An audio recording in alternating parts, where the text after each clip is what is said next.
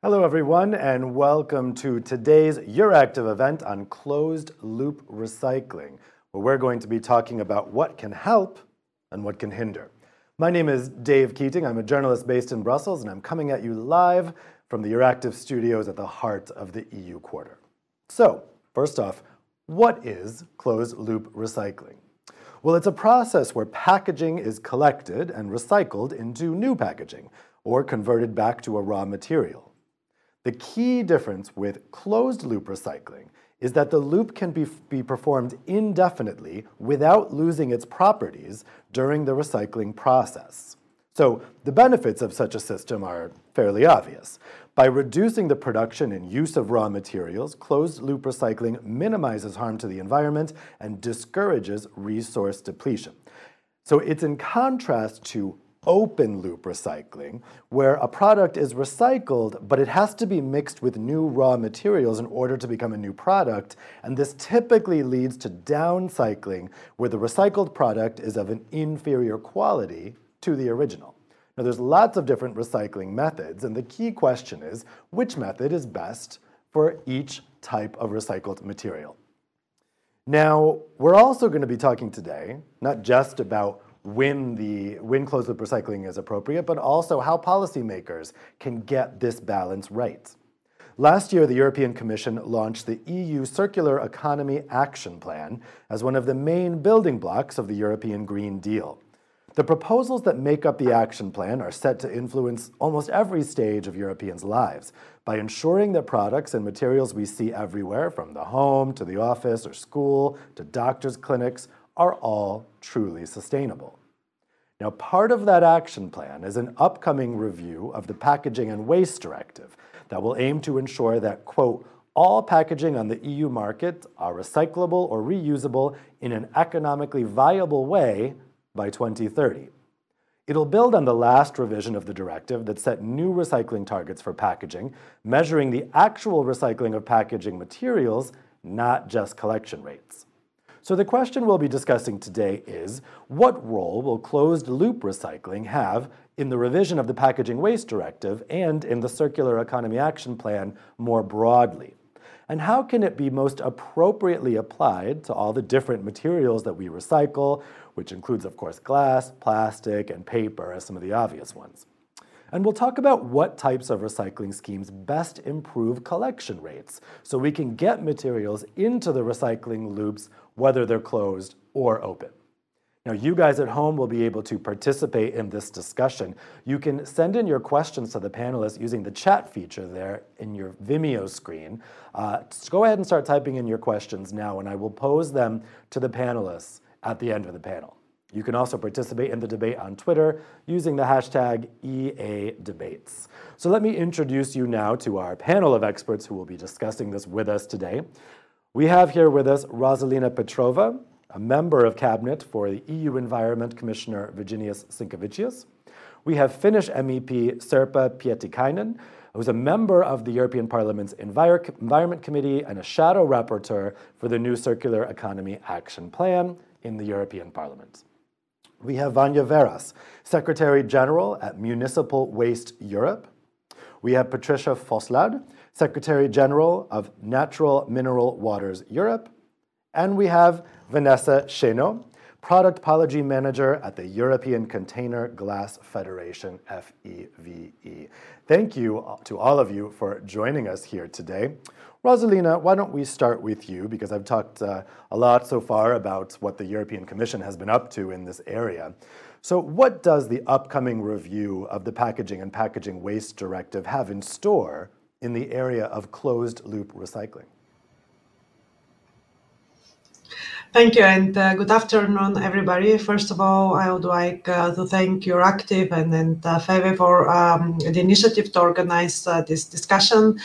Uh, indeed, recycled content is uh, a very exciting area where we see a lot of promise and opportunities. We've already seen what um, uh, very well targeted requirements on recycled content uh, can indeed bring uh, in the context of uh, the requirements that were set with the Single-Use Plastic Directive, where we already have um, uh, indeed uh, minimum recycled content first for PET bottles with targets for 2025 and then for all bottles with targets for 20 2030. And this measure has been indeed extremely successful in uh, linking uh, the, all the actors in the value chain uh, in order to ensure that um, uh, we close the loop for plastics because uh, uh, when um, first we started with the plastic strategy and with the circular plastic alliance and we had all those pledges from the industry we saw that uh, actually while uh, a lot of the recycling industry is ready to supply the material actually, there is uh, not so much readiness. Uh, there was some, of course, but not uh, so big in terms of volumes uh, for for the uh, producers of the products, which is um, indeed in a greater extent packaging, to take on this recycled content. In, for instance, in the area of, of plastic, this is very important because we see that 40% of all the use of plastics is for packaging and the plastic packaging is responsible for 60% of all plastic that becomes waste. It is like this because basically plastic packaging becomes very quickly uh, waste, and uh, at the same time there was there is still a huge sustainability challenge to prevent plastic pollution. So this measure actually put all the all the actors in the value chain from um, uh, uh, from the ones that uh, collect waste, big municipalities or EPR schemes, to the, to the those operators that sort the waste and uh, those that recycle the waste to see and also um, those that develop new technologies to see okay how do we solve this problem together? How we ensure that uh, we can have uh, safe recycled content in, in the end in, in, in the packaging? And this has been quite successful and uh, this is also what we are trying to explore uh, for other uh, products materials as well. And in the new circular economy action plan, as you mentioned, the recycled content uh, uh, features quite prominently on a number of places. Uh, first of all, it features for as part of our sustainable product policy initiative because we would like to see where uh, we could uh, explore this further, not only for plastics, but for other materials. Uh, and we actually already did this with the revision of the batteries legislation.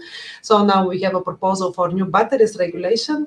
We proposed recycled content targets uh, for some key materials where we know that the regulatory push uh, could make a lot of difference. And for instance, now we have on the table recycled content targets uh, for cobalt, for lithium, for um, lead and nickel. So, and then we really want to see how we could explore this instrument further.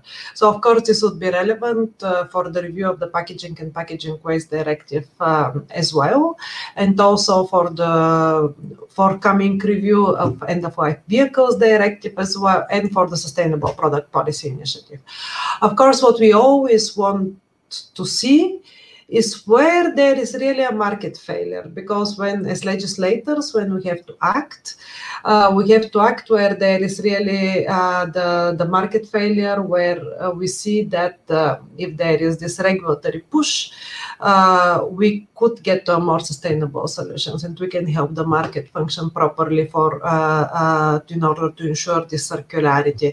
And this is what we are looking at at, at the moment. And indeed, conversations like that are very useful in order to touch base with um, all the uh, parts of the value chains. Uh, here we have it in municipalities. We have uh, uh also the, the recyclers uh, themselves, and then uh, indeed to see what is the best way forward. So thanks once again, and looking forward to the debate. Thanks, Rosalina. So, of course, anything put forward by the Commission then goes to the co legislators, the European Parliament and the European Council. So, let's turn to the European Parliament next. Sirpa, um, I want to check that you can hear me. I know there was a bit of trouble connecting, but I think we've got you now. So, I'll go ahead and ask my question to you. So, Sirpa, do you think that closed loop recycling is important for the circular economy? Yes, in, indeed, and uh, technology is on place uh, very well right now. It is on the core of circular economy.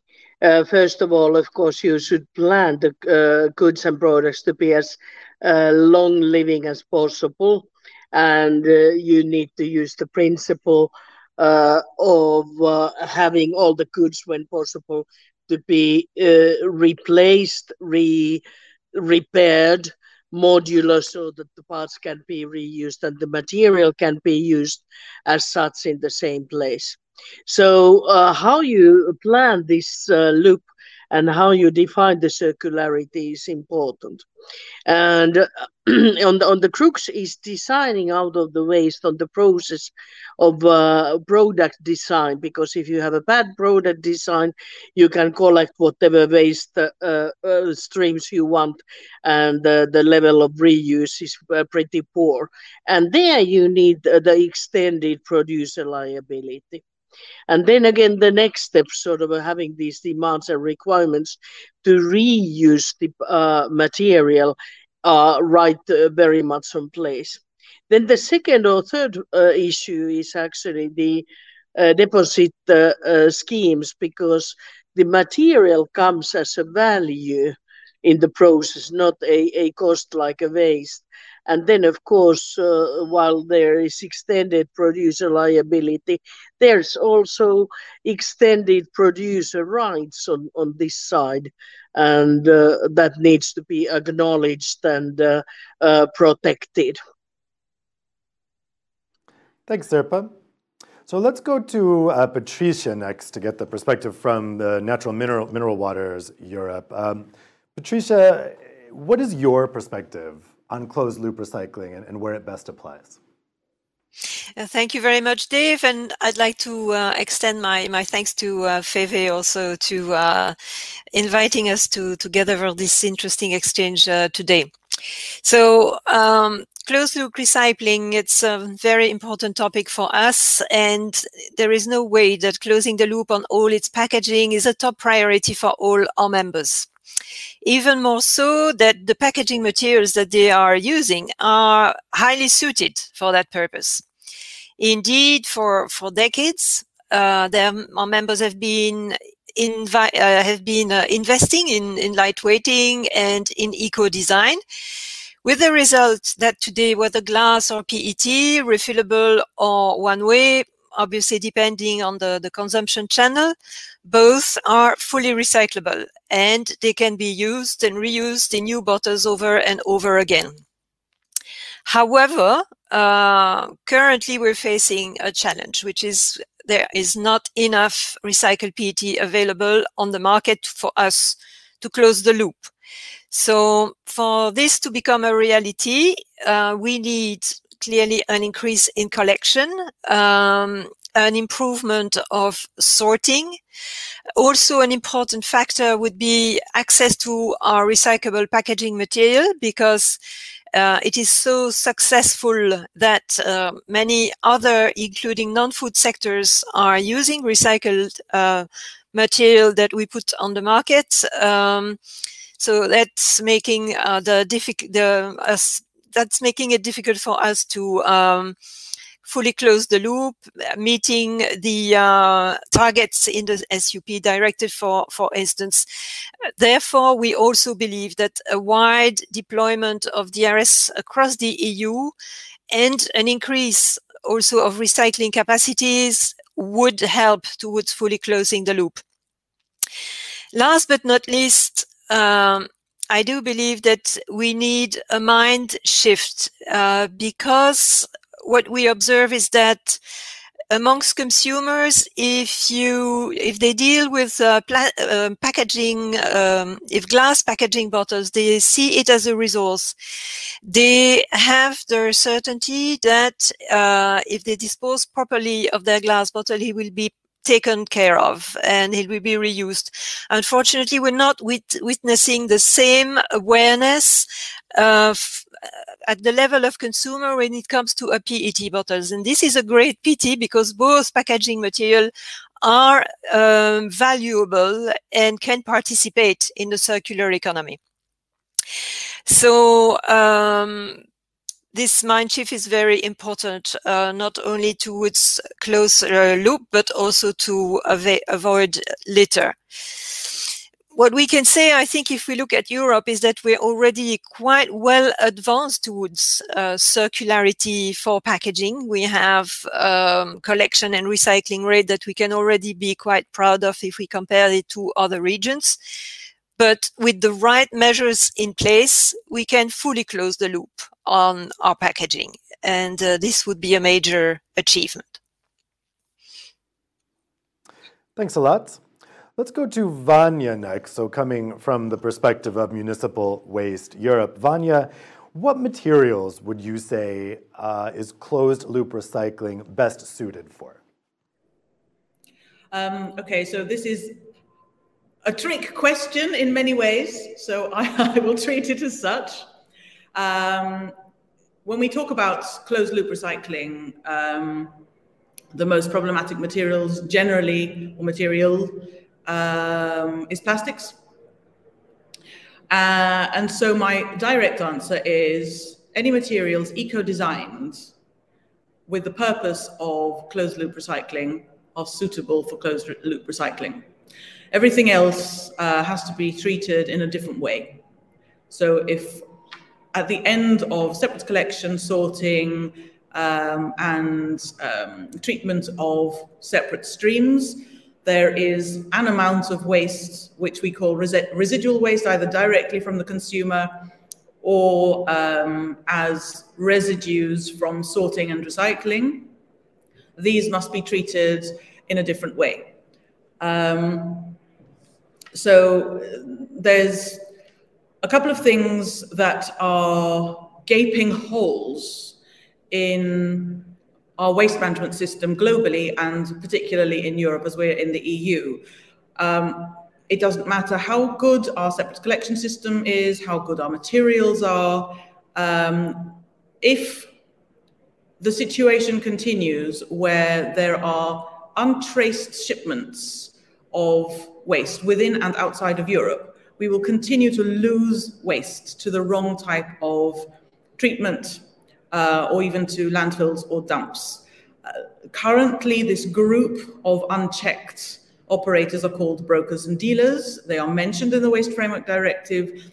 Uh, they are not registered anywhere as brokers and dealers. Their waste shipments, their notifications are not registered.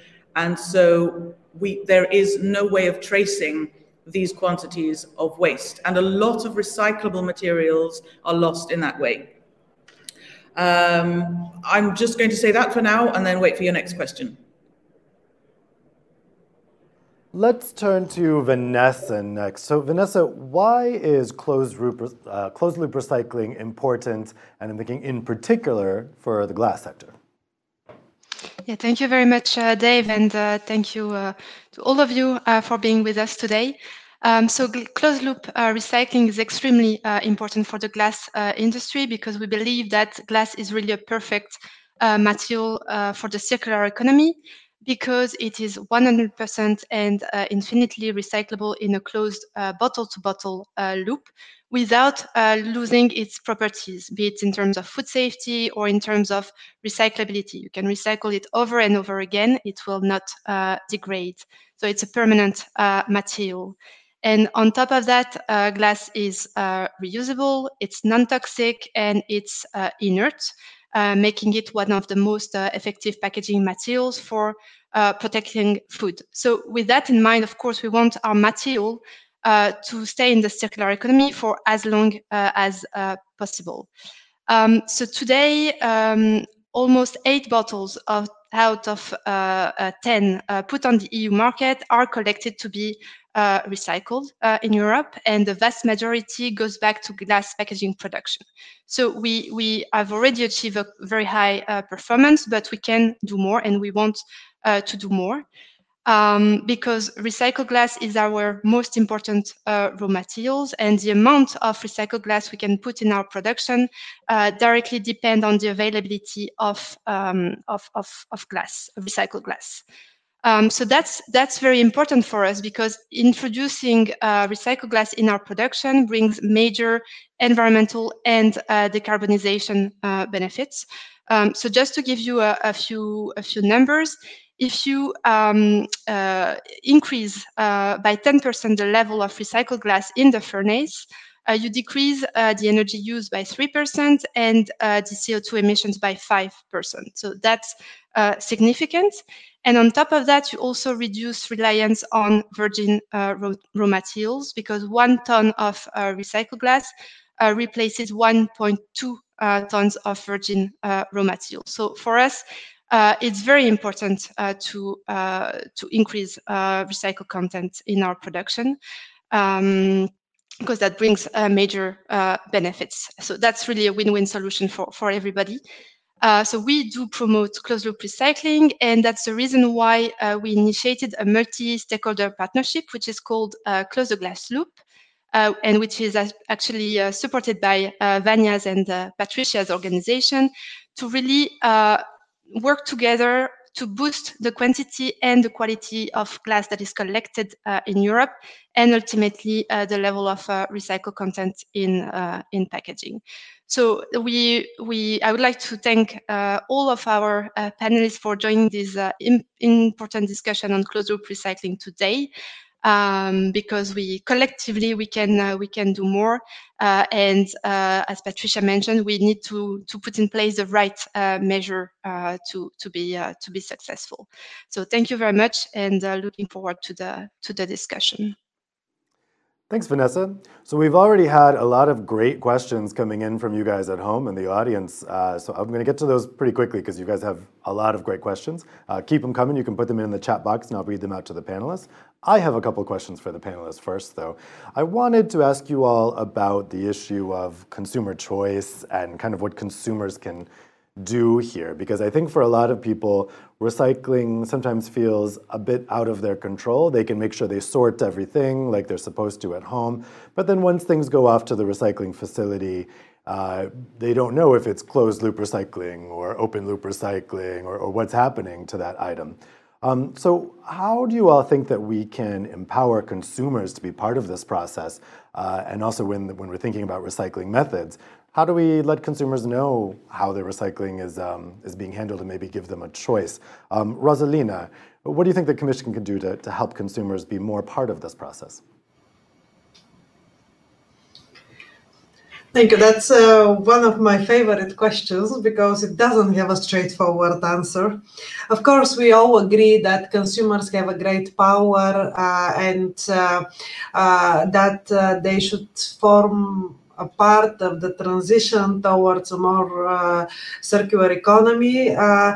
Uh, uh, and there are a number of ways how we can do that. Uh, we can do that by um, raising awareness. Uh, we can do this by better information. Uh, for instance, we have foreseen in um, the new Circular Economy Action Plan an initiative whereby we would like to harmonize the systems for separate collection uh, at the EU level, so that um, uh, which also includes certain options uh, that we look even at the covers of the bins, at which could then be reflected on the packaging, for instance. And this is something that we are more and more asked to do, actually, not even from the consumers, but from the business side, because there are apparently such initiatives being taken at member states level, while we would like to preserve our internal market and to ensure that the labeling is not um, uh, something that, that prevents the free movement of goods.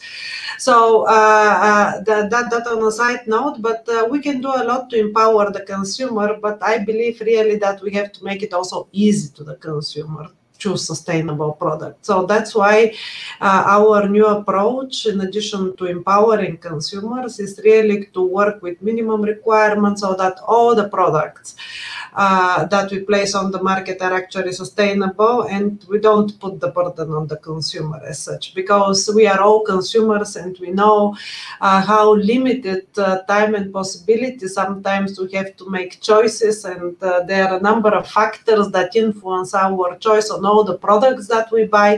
So uh, i think that everybody has to take uh, their responsibility authorities in um, regulating properly business in ensuring that they strive for the sustainability and then then uh, finally consumers. But um, uh, let's say uh, let's not put all the burden on, on the consumers. Uh, that's where i would i would tend Sirpa, I saw you nodding at this, this, issue of the consumers. How do you think we can get uh, consumers, your, your constituents, more involved? well, I think that there's a lot of willingness and activity already there. And that's why I was nodding, because I, I like the Commission's approach that the uh, system should be pan-European. I prefer that uh, we would have uh, the common set of rules for all materials uh, in the whole Europe. But that doesn't mean that the, the, the rules and collection system needs to be the same for the cardboard and uh, plastics and, and glass because all of these sectors are different. But sector-wise, whatever you do, that should be harmonized and clear, clear, uh, clear to uh, clear to apply and uh, clear to use. And then, uh, if we have a strong regulation that actually puts the requirement on genuine reuse of the materials, this is uh, uh, on place to increase the uh, consumers' confidence. Plus, then I mentioned once, I'm still mentioning the deposit systems because I think that this is one uh, point showing that this material does uh, carry a value uh, for the consumer and for the process and industry in general. And then, of course, if the systems is reliable, the consumers can uh, rely better on it. What I mean is that nowadays you have too often the news telling that, okay, yes, uh, they were separate collected and uh, there was no reuse and then they were incinerated or just stuffed uh, on uh, landfills and that of course is uh, not very good for the consumers trust on the circular economy and recycling systems Vanya, this is probably a, a, question most relevant for you. So, when we're thinking about all of these different ways that recycling can be done, how do we get consumers involved in that process? Um, sorry, there's something going on in the room that I'm in, so it might be a little bit noisy. Um, I'm at another conference. So, yes, I, I, I totally agree with uh, both what Rosalina and uh, Sirpa said. I think that uh, harmonizing labeling systems throughout Europe so that consumers on the one side can uh, very easily understand. Vous pouvez fermer la porte s'il vous plaît, je suis en réunion. Um, so, so consumers can understand uh, what they're buying, and once their packaging becomes waste, which bin to put it in the benefit of harmonization is that it doesn't matter where they are in, um, in their own country, at home, in the office, on the road, or traveling uh, for business, uh, on holiday, they will understand very easily which bin to put it in. And that helps the waste management sector after that to collect um, cleaner, larger quantities of the same materials and then follow on with sorting and treatment. On the side of the companies, it's is very important that they move to the production and use of materials which are fully recyclable. Today on the market, we do have many materials which are not practically recyclable. Um, so they might, in, in theory, be recyclable, but there are no plants and their recycling is not economically viable. So to facilitate the whole process, we should be moving towards a system where the products that are put on the market are 100% recyclable um, and that on an ongoing basis. But that's the principle of a circular economy. There is one discussion at the moment that I'd like to bring up, and that is it's a big discussion. It's chemical recycling um, to be used on plastics which don't have a technical or financially viable recycling option today. Uh, this discussion started calling it, uh, or with a process called depolymerization. So taking the plastic back to its polymer and then being able to reconstitute it into a new plastic of any type. Um, that, if it can be made financially viable, uh, is a way to make plastic 100% recyclable and on an ongoing basis. Now, there is also the risk that chemical recycling um, is and would be understood as uh, pyrolysis. Pyrolysis is a waste to energy technique. It does not recover the material and it does not end up in as new plastic. And therefore, this can in no way be uh, classed or understood in a legislative or practical form as recycling. And, and we are adamant about that. That would not lead to a circular economy, it would lead to more um, fallout from the circular economy. Thank you. Well, we have some questions from the audience on uh, chemical recycling, actually, so we'll come back to that in the discussion for sure. Um, Patricia, I want to go to you next. I mean, you are uh, facing consumers. So, how do we get consumers involved in the whole life cycle of a product? Uh, it's it's a very interesting question, and without wanting to put too much uh, burden on the uh, consumer, indeed, they do have a critical role to play because at the end of the use of a product, they do make the difference by the way they treat the packaging into t- considering it as waste or disposing of it properly and giving it a new life.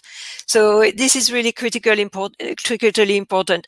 But I also agree that there's a lot we can do to make this choice uh, easier for them um, by uh, installing the right infrastructure. For instance, for on-the-go consumption, we see too many uh, bins overflowing with uh, valuable packaging materials. So uh, this could uh, help them, you know, sorting bins uh, in the area where there's affluence of people would be extremely helpful. Um, mentioned uh, uh, was mentioned uh, EU harmonized sorting instructions. I think this is clearly very important because consumers now are moving um, widely across Europe and to be faced with different instructions, colors, etc. across Europe is not very helpful. So sorting, identical sorting instructions on all packaging, I think would be reducing confusion and improving um, sorting greatly. Uh, then I think it was Sirpa who mentioned the role of DRS in that field. Clearly, uh, when you set up a DRS system, uh, you incentivize consumer to return their packaging, and this can be done in an increasingly easy fashion because now you have machines that take whole bags uh, of, of packaging, and um, we think also that in the future, digitalization might give us tools to make it even easier for them to take an active role in turning a packaging into a resource. Um, digitalization option, reading uh, on how to dispose of packaging properly would probably become a reality in the near future and also help us reach that goal. Yeah, I can definitely concur that for people who move around EU countries, the differing recycling schemes can be quite confusing. I've lived in five different EU countries, and each one has a different scheme. Uh, particularly, the difference between here in Belgium and in Germany, where I also lived, uh, is quite different. For one thing, the colors are reversed, but more confusingly for me was the glass collection, actually. So, to go to Vanessa, um, so for instance, we have a different, quite different uh, method of glass collection in Germany than in Belgium. When we're looking at Europe as a whole, what is the packaging value chain's ambition for glass collection and recycling? And would it be better to harmonize all the different methods of collection, or is it best that each country has solutions that are tailored to local situations? Yeah, thank you very much for these uh, important questions. How long do I have? Uh, so I was telling you that 76% uh, of glass that is put on the on the market in Europe is collected to be recycled. So what it means is that 24% of that glass packaging is not collected and uh, is lost uh, for uh, the bottle-to-bottle recycling system. So we want to get back this 24%. but as glass manufacturers, we can't we can't do it alone uh, that really uh, depend on the whole uh, value chain to, to work together and um, and, and collaborate uh, to to increase uh, the, the, the collection uh, rate. So that's what Close the Glass Loop is about. It's really a stakeholder, multi-stakeholder partnership that brings together public and private players that are involved in the glass collection and recycling chain. so the municipalities, the brands, uh, the producers, the recyclers, uh, and the extended producer responsibility uh, schemes. And together, we want to achieve a 90% collection for re recycling rate uh, by uh, 2030 and also increase uh, the quality of, of collected glass because closed loop recycling is not only about the amount that you collect, but also the quality of what you collect that needs to uh, meet certain requirements to uh, be uh, to go back into the, the production of, of glass packaging. So we have this partnership at European level, but we also have uh, 11 uh, national platforms because as you rightly mentioned, waste collection and recycling we discuss it also, of course, at European level, and uh, the EU is really creating the enabling framework. But um, down the line, waste collection and recycling is a national and even local uh, issue. So we really need uh, tailored uh, strategies that take into account uh, the local social demographic context, uh, the uh, importance of the hospitality sector in a, in a city, for example, because all of this will impact the amount of waste generated, but also create some, some challenges potentially for the collection and recycling value chain. Um, so that's what we are trying with with Close the Glass Loop to uh, address these uh, these challenges and see what best practices can be uh, can be can be used, can can give inspiration, and can be replicated with some adaptations at uh, uh, in in other uh, countries. So you you you're right that um, today there are different um, ways to collect glass in Europe. So the most, um, the, the, the, mainstream uh, uh, collection system in Europe is uh, bottle banks uh, and door-to-door -door systems. Um, so that really has a, a, proven track record. That's how we uh, we achieved the 76% uh, collection for, for recycling rate. Um, so clearly that is uh, a, proven uh, system. Uh, but as the, the, my fellow uh, panelists uh, highlighted, there are discussions on uh, deposit return schemes, also for yeah, other materials, but glass as well. And so what we've done is to really look at what's the best solution to achieve this 90% collection for recycling rate that I was mentioning. And we believe that we don't need such system for, um, for, for glass. Uh, first of all, because um, we already, as I mentioned, is a well-functioning uh, system. There is room for improvement, improvement for sure, uh, but it, it works and it exists already. So we have the, the infrastructure and we need to improve it. Uh, but also, I think deposit return schemes are um, uh, very discussed for, for plastics, for example. And the reason is that for plastics, you need a clean stream to separate uh, food grade plastic from non food grade plastics.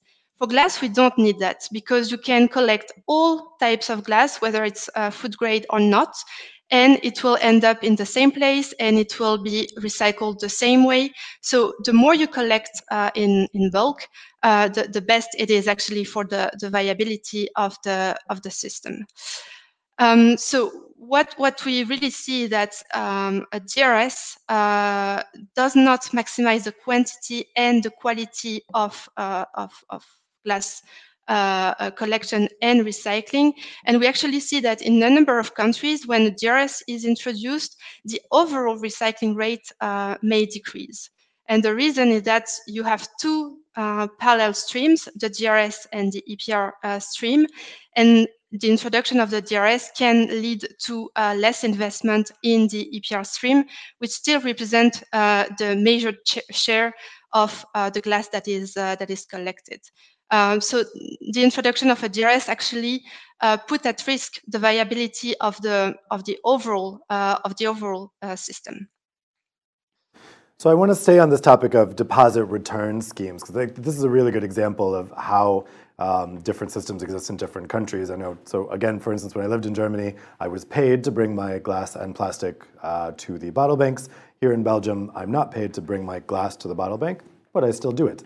Um, so it's a question of how much incentive, I guess, the consumers need. Uh, Rosalina, for the, the purposes of the Circular Economy Action Plan, what is the Commission's thinking about deposit return schemes and, and whether or not they should be encouraged or discouraged? That's indeed a very interesting discussion. And what uh, I think Vanessa was referring to was exactly the discussions that uh, happened already under the uh, uh single use plastic directive, because at that time uh, there was indeed uh, a lot of um, debate whether the deposit refund systems are the silver bullet to achieve high separate collection.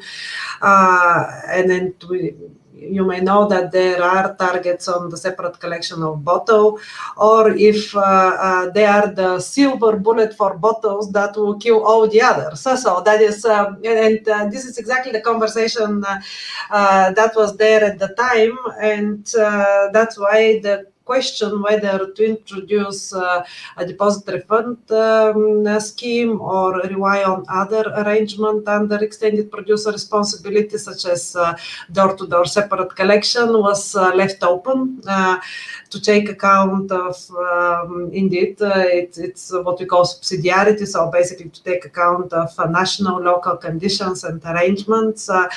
and, and indeed, deposit refund systems are um, an excellent excellent example of uh, behavior or let's say science and its application because uh, in this way uh, the waste really gets value for, for, for the one that holds it and then of course they want to get this value back. And then uh, this this works really very very well. But then the question is well in order to ensure that there are no trade-offs with other materials so that uh, as consumers we perceive as valuable only the stuff for which which we get actually uh, this refund, while all the other is uh, not managed as properly. Also, the question of infrastructure, of course, because there should be indeed infrastructure both for separate collection and for uh, separate collection which is which is not linked to deposit refund and separate collection which is linked to deposit refund, which would then um, indeed there should be the funding for this infrastructure as well.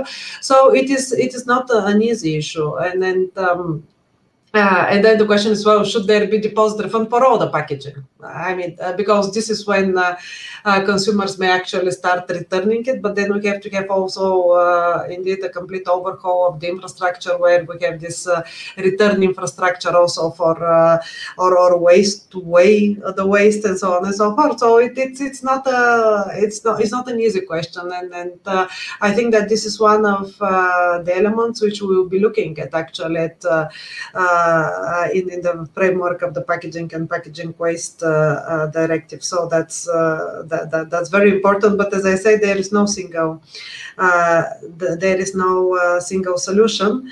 but what I am certain is that in case there is not a deposit refund system, it should be really made easier to the consumer to take part in the separate collection. You should there should be enough collection possibilities, enough bins available, because now what we see, no matter where we go, is that uh, you everywhere see a been for uh, mixed waste, for residual waste that will go to uh, kind of a, a, treatment which cannot ensure high quality recycling or it's very difficult to do so.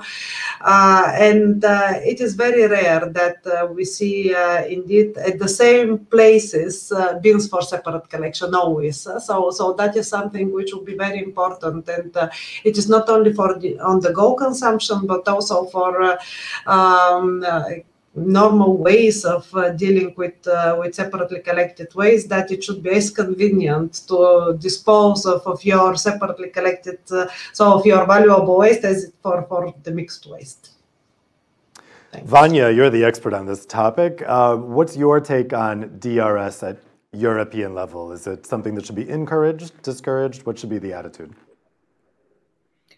Um, again, it's a very complex, multifaceted question. It's not, um, there isn't a yes or no answer to it.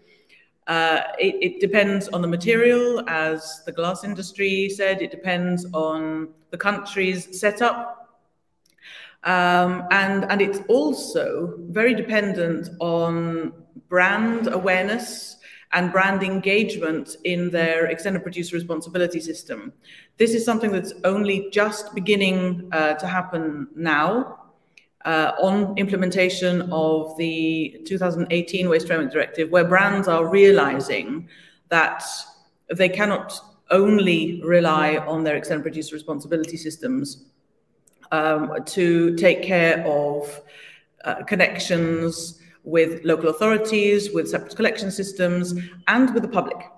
So brands have direct access to the public through their advertising systems and including um, a message on how to source separate their waste in that advertising would not cost them anything more and would have an immediate impact.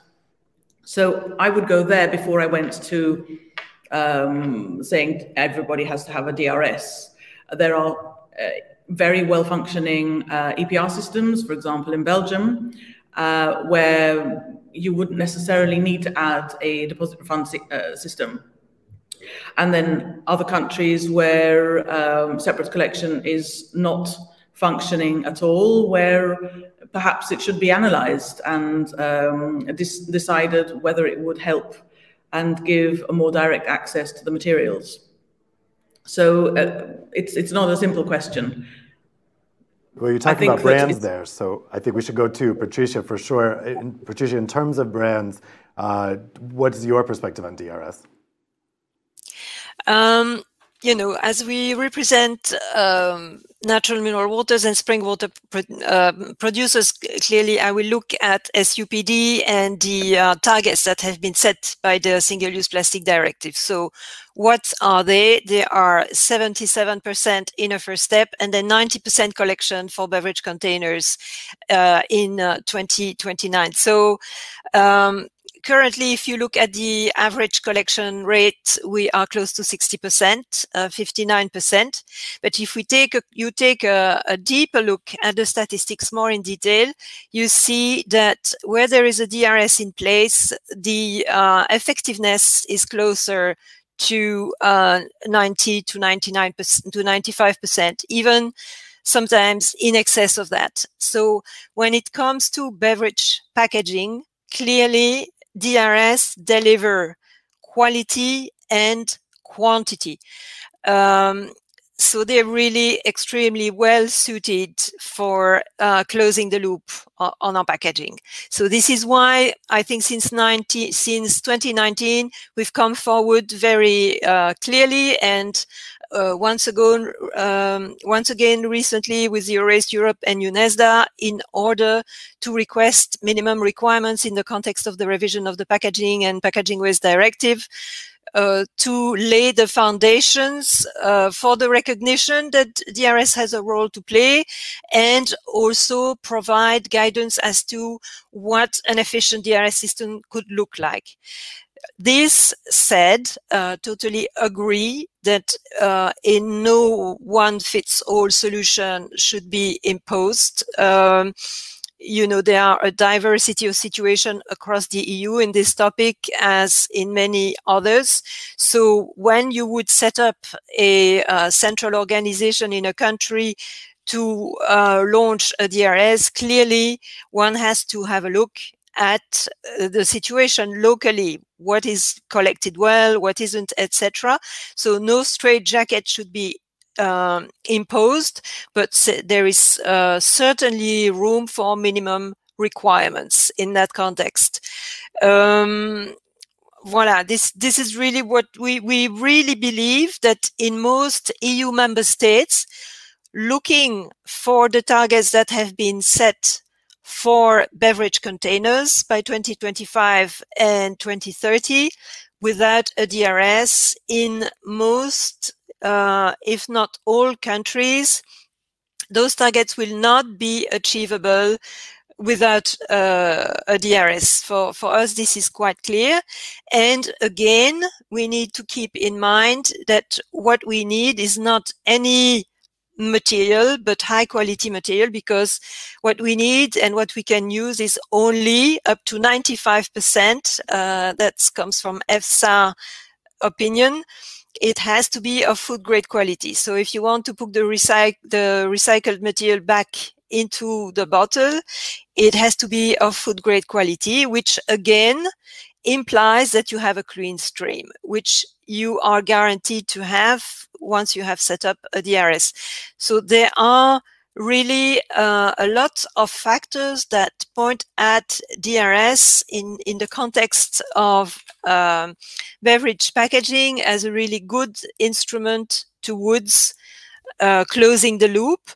But again, when it comes to uh, scope, etc., uh, we do not believe that a straitjacket should be uh, adopted across the EU. More guidance in the shape of minimum requirements and um, and it will be up to the management body at local level to see about the scope and the various aspects of the, the governance of the local structure. Thanks, Patricia. So we've had tons of questions come in from the audience. I surely am not going to be able to get to all of them, but I've tried to group them into groups so we can get to as many of them as possible. So we've had two questions come in on chemical recycling, which Vanya was talking about. Sirpa, I'm going to put the, the question on chemical recycling to you first. So we have Andreas Bezenbach asks, what part can chemical recycling play in a European circular economy regarding plastics that cannot be kept in the loop through mechanical recycling. And then Oscar Gomez Prieto from Eurostat has a comment.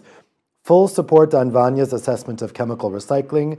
Depolymerization is not recycling per se, especially when it is used for energy recovery and not to close the loop and produce new solid plastic material. So, uh, what is your take on chemical recycling?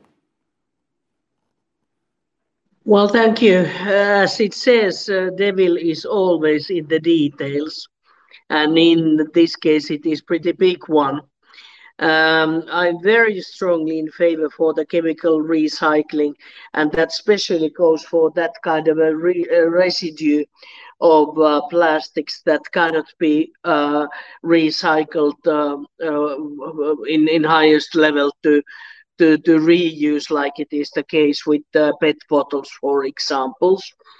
Um, but then again, the question is, uh, you should avoid putting that kind of a, a, a amount of plastics that you could already recycle in higher level on this kind of a chemical recycling because there's more loss on there and of course as i have understood as a process it takes more more more of an energy secondly and that is the fossils uh, circle we would need to be very sure that uh, the recovery rate would need to be up to 70 or beyond 70 not only 40 or 30 or something that I'm hearing the figures nowadays, because then basically you are incinerating the uh, great majority of the materials, uh, or then you are creating uh, like some um, uh, attempts from here, you are uh, creating uh, fuels.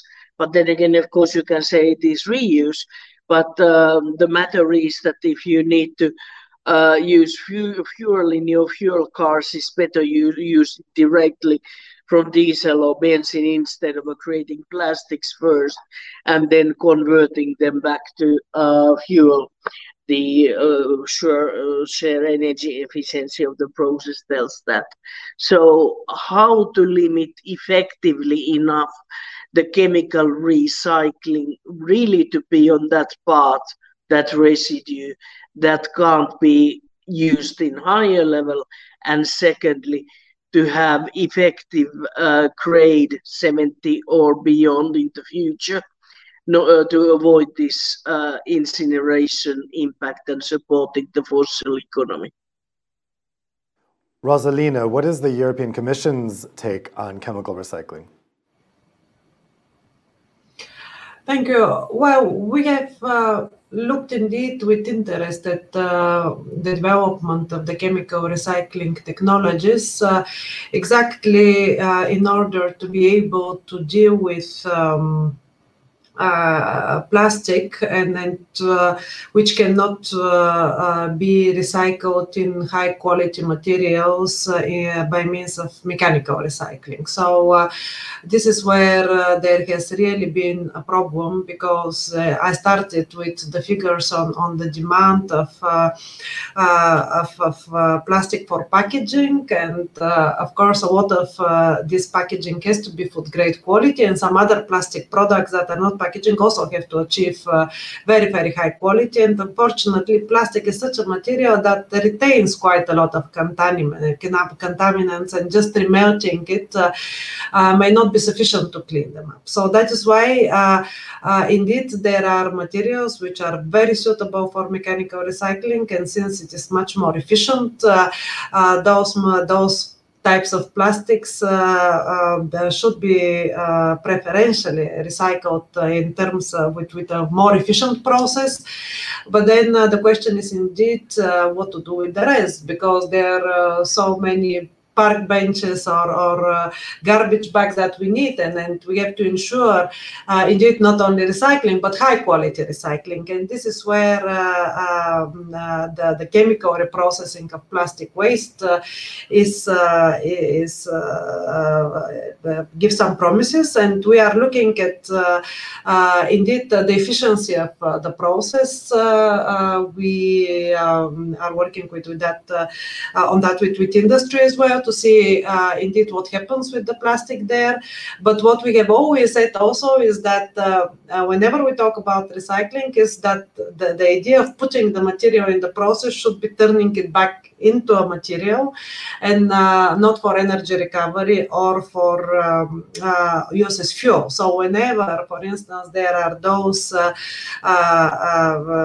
kind of uses that that are yeah, where the, the plastic waste is, is turned into fuel or used for energy recovery, this is not recycling for sure. So the main purpose of the operation should be recycling. And uh, uh, there are different ways to ensure that. And uh, we are also very much aware that uh, uh, it's quite energy intensive, uh, uh, the chemical reprocessing of uh, waste. but here, what we also have to ensure is, I mean, or at least to be aware, is that the recycling of all materials is uh, energy intensive. The, whatever material we get, uh, uh, perhaps paper is not so energy intensive uh, as the others that had to be remelted, uh, but it's also resource intensive in terms of water. So that's why I mean, actually, our number one aim in the circular economy action plan is waste prevention and reuse, but this is not the focus of this seminar. Uh, but uh, but we should be just aware that uh, all recycling requires it's like any industrial process. It requires a lot of additional resources, or in the case of chemical reprocessing, the energy that the plastic has, and, and that's why prevention remains number one priority. Well, the next group of questions is about reuse. I'm going to put these questions to Vanessa and Patricia. Uh, so, First question from Delphine Close from UNESDA. How can the EU better support closed loops and prevent downcycling? Oh, sorry, sorry, sorry. That's not, wrong group. Here's the group about uh, reuse. First question is from Federica Pozzi from ECOS. If the objective is to limit waste generation and resource extraction, i.e., by extending life cycle, why don't we look higher up the value chain and waste hierarchy, meaning reuse? Harald Throne Holst asks, how can we increase reuse, increased longevity of products, rather than recycling the materials? A lot of energy is used and lost in the recycling process. And finally, uh, Peter Barczak from the EEB says, what about closing the loop perfectly by incentivizing much more in refillables? Uh, so, um, Vanessa, I'll put that to you first. Uh, should reuse be a big part of the strategy here, and how can it be encouraged? Yeah, thank you very much for the for the question. I started this uh, event by saying that um, glass is really the perfect material for a circular economy, and indeed not only because it is uh, fully recyclable, but also because it is uh, reusable. And uh, actually, glass is really the preferred uh, material already today for uh, consumer reuse.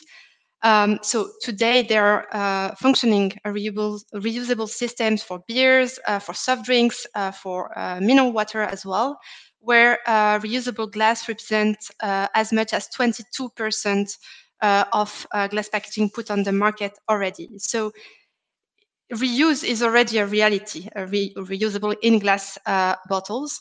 Uh, but I think what is important to have in mind is that these uh, uh, systems uh, do exist, but they are typically uh, local.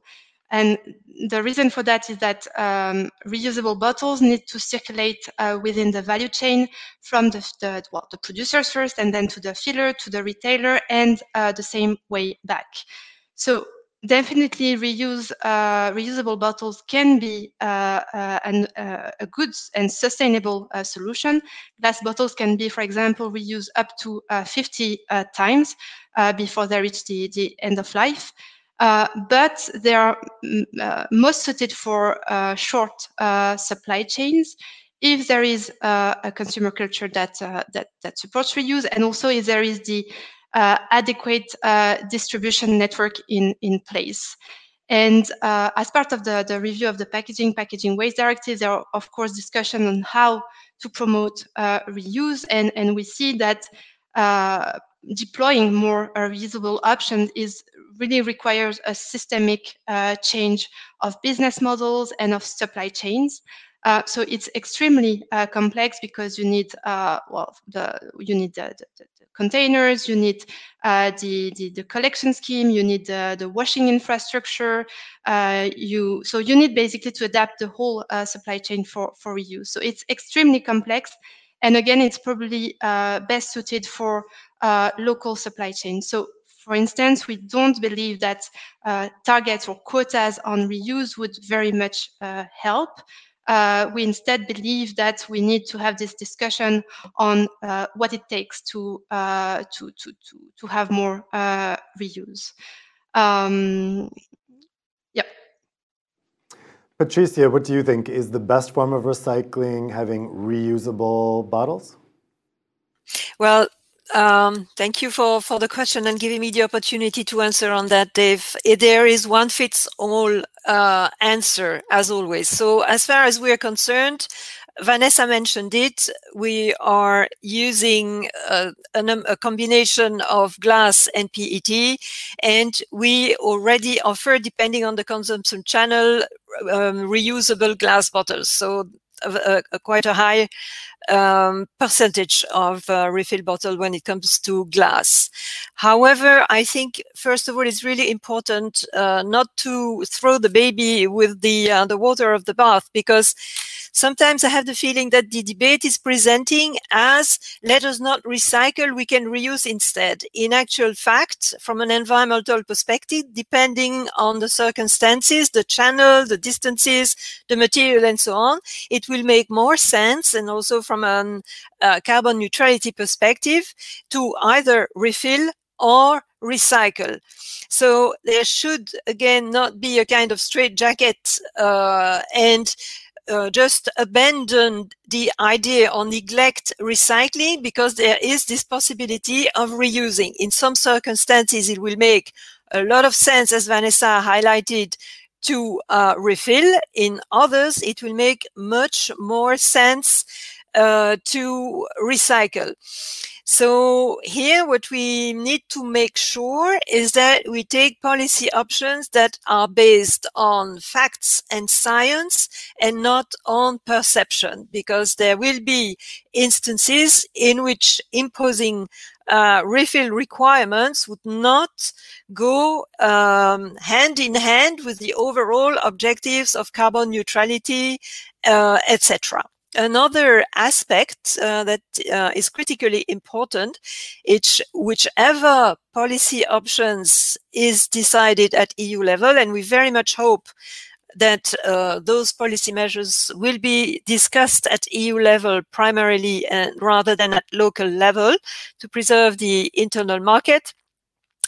Uh, again, as Vanessa highlighted, we're talking about policy decisions that imply uh, very intense changes in terms of distribution distribution channels that uh, imply high level investments. Therefore, whichever way we go in the context of the revision of the PPWD, what all the operators, I'm, I'm not only talking about uh, natural mineral and spring water producers here, the whole value chain needs consistent measures across the EU, legal certainty and visibility.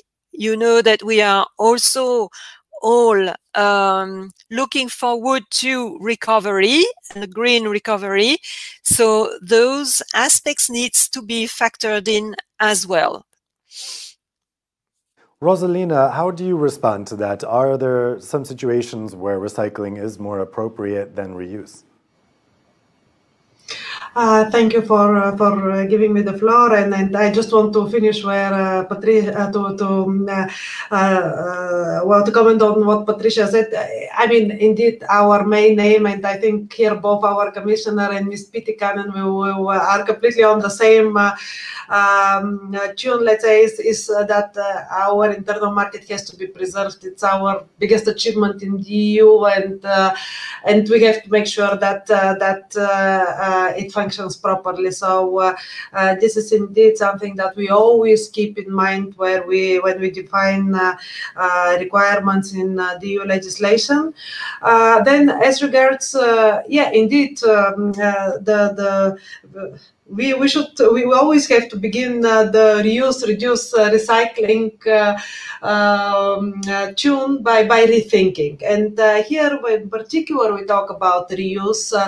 Uh, the question is how can the system be rethought so that what we already see quite well functioning in business for instance in business to business packaging that we could replicate some of um, those successes in business to consumer packaging. For instance, uh, uh, wooden pallets, uh, they're standardized across the EU. They're not thrown away like that. Uh, they're used and reused and repaired uh, many times before finally, uh, in some countries, even being turned into furniture.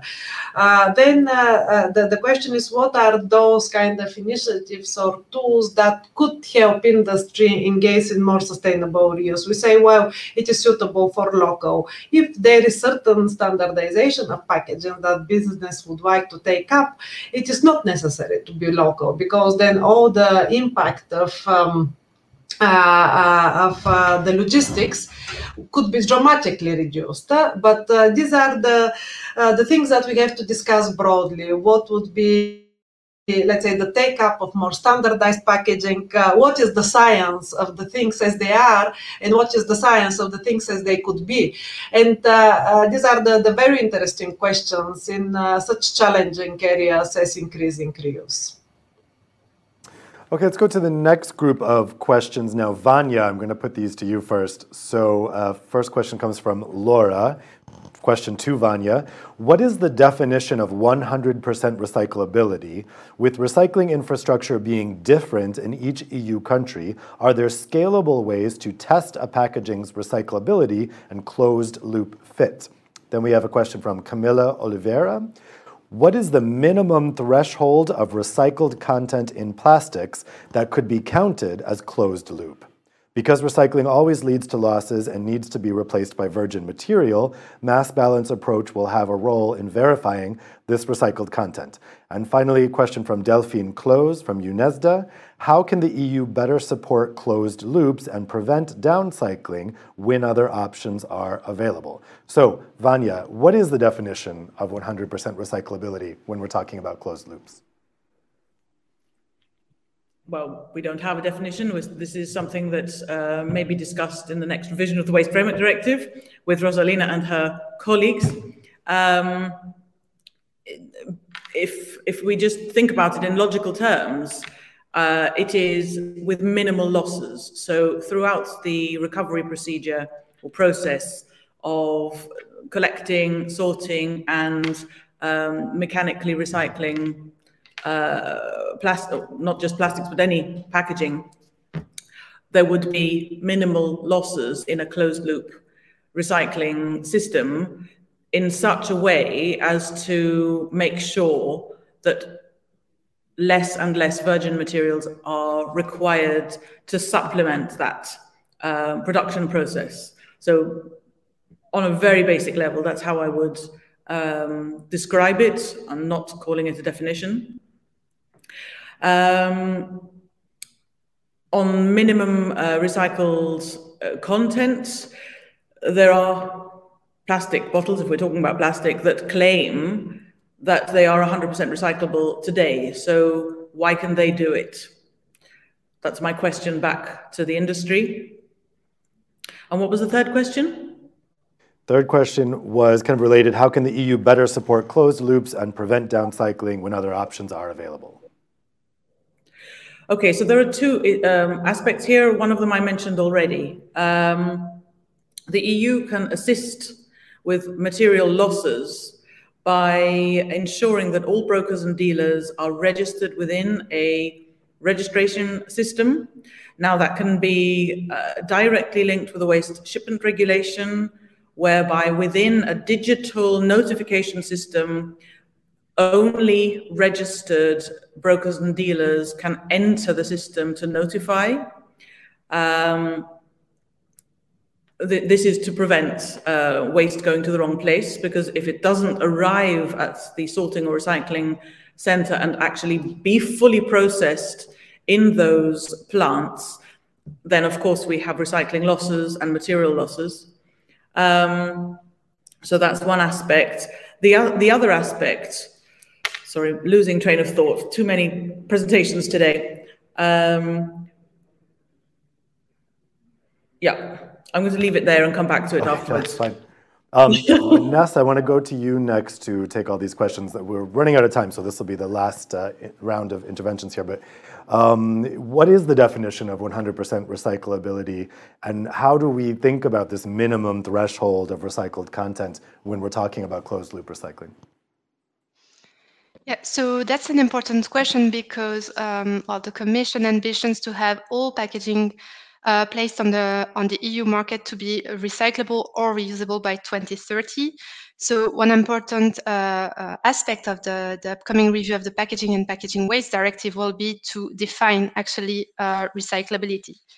Um, so for us, it's quite so we we fully uh, support this uh, this Commission's objective. And we indeed need a clear, harmonized, and enforceable definition of uh, recyclability, which uh, for us would mean that uh, materials, packaging materials, are collected, uh, sorted, and recycled in practice uh, and, and, and at scale. So not only theoretically, so not only uh, theoretical recyclability, but real recyclability. And that process should uh, generate uh, recyclates that are of sufficient quality that they can replace uh, virgin uh, raw materials. Um, so there are different ways uh, um, of assessing the recyclability being discussed right now, but I think these are the key uh, principles that that that should be that should be stressed in that in that definition. Sirp, uh, I'll let you have the last word on this. As a legislator, do you think there's a way to, to define 100% recyclability and a minimum threshold that can qualify as closed loop? Well, uh, indeed. 100% recyclability is 100%. And that only then would leave very small amounts uh, that are purely technical figures uh, or or, errors or just uh, the natural laws of physics. So I would take it to close 90 or beyond the 90 because those are the figures what we can get all already with the deposit system, let's say with the PET bottles in in Nordic countries. It is 96 or 97 or something like that. So that would be a full recyclability to me. And the minimum, I would start pretty high. I would talk about 80%. Uh, beyond 70, uh, anything lower than 70, actually, then the good question is where the one-third is going and what is happening with that. And then to me, it is a system failure. And you need to go back to your table and start replanning the system so that you get better, better figures. And quite often you would need to then think not only the system, but the materials, because some materials are pretty bad in recycling and you could compensate them uh, with the better Uh, better ones. Uh, this would be sort of my sort of out of the sleeve figure. Let's see where the commission ends up then with uh, with the legislation. Wonderful discussion. I've been very, very interested to, to have to hear all of your talks. Almost all female panel this time, and very excited to continue this this work with all of you. Thanks, Sirpa. We can say I don't count since I'm the moderator, and then we can say it's an all-female panel. No, no, you um, count definitely. well, thank you guys so much for a great conversation. There's so much interest in this. We got so many questions from the audience. So I think this is a discussion that's going to continue for sure. I think this is a topic that people really care about because, of course, recycling is something we all do in our everyday lives, and it's really, really important for the environment and for the climate. So it's, it's important that we get this policy framework right, and that's what uh, all of the legislators, the NGOs, everybody, all the stakeholders are going to be working on in the coming months. So uh, thank you guys at home for following along with us this afternoon. Be sure to tune in next time for the next EA debates, and I wish you a great rest of your day. Take care.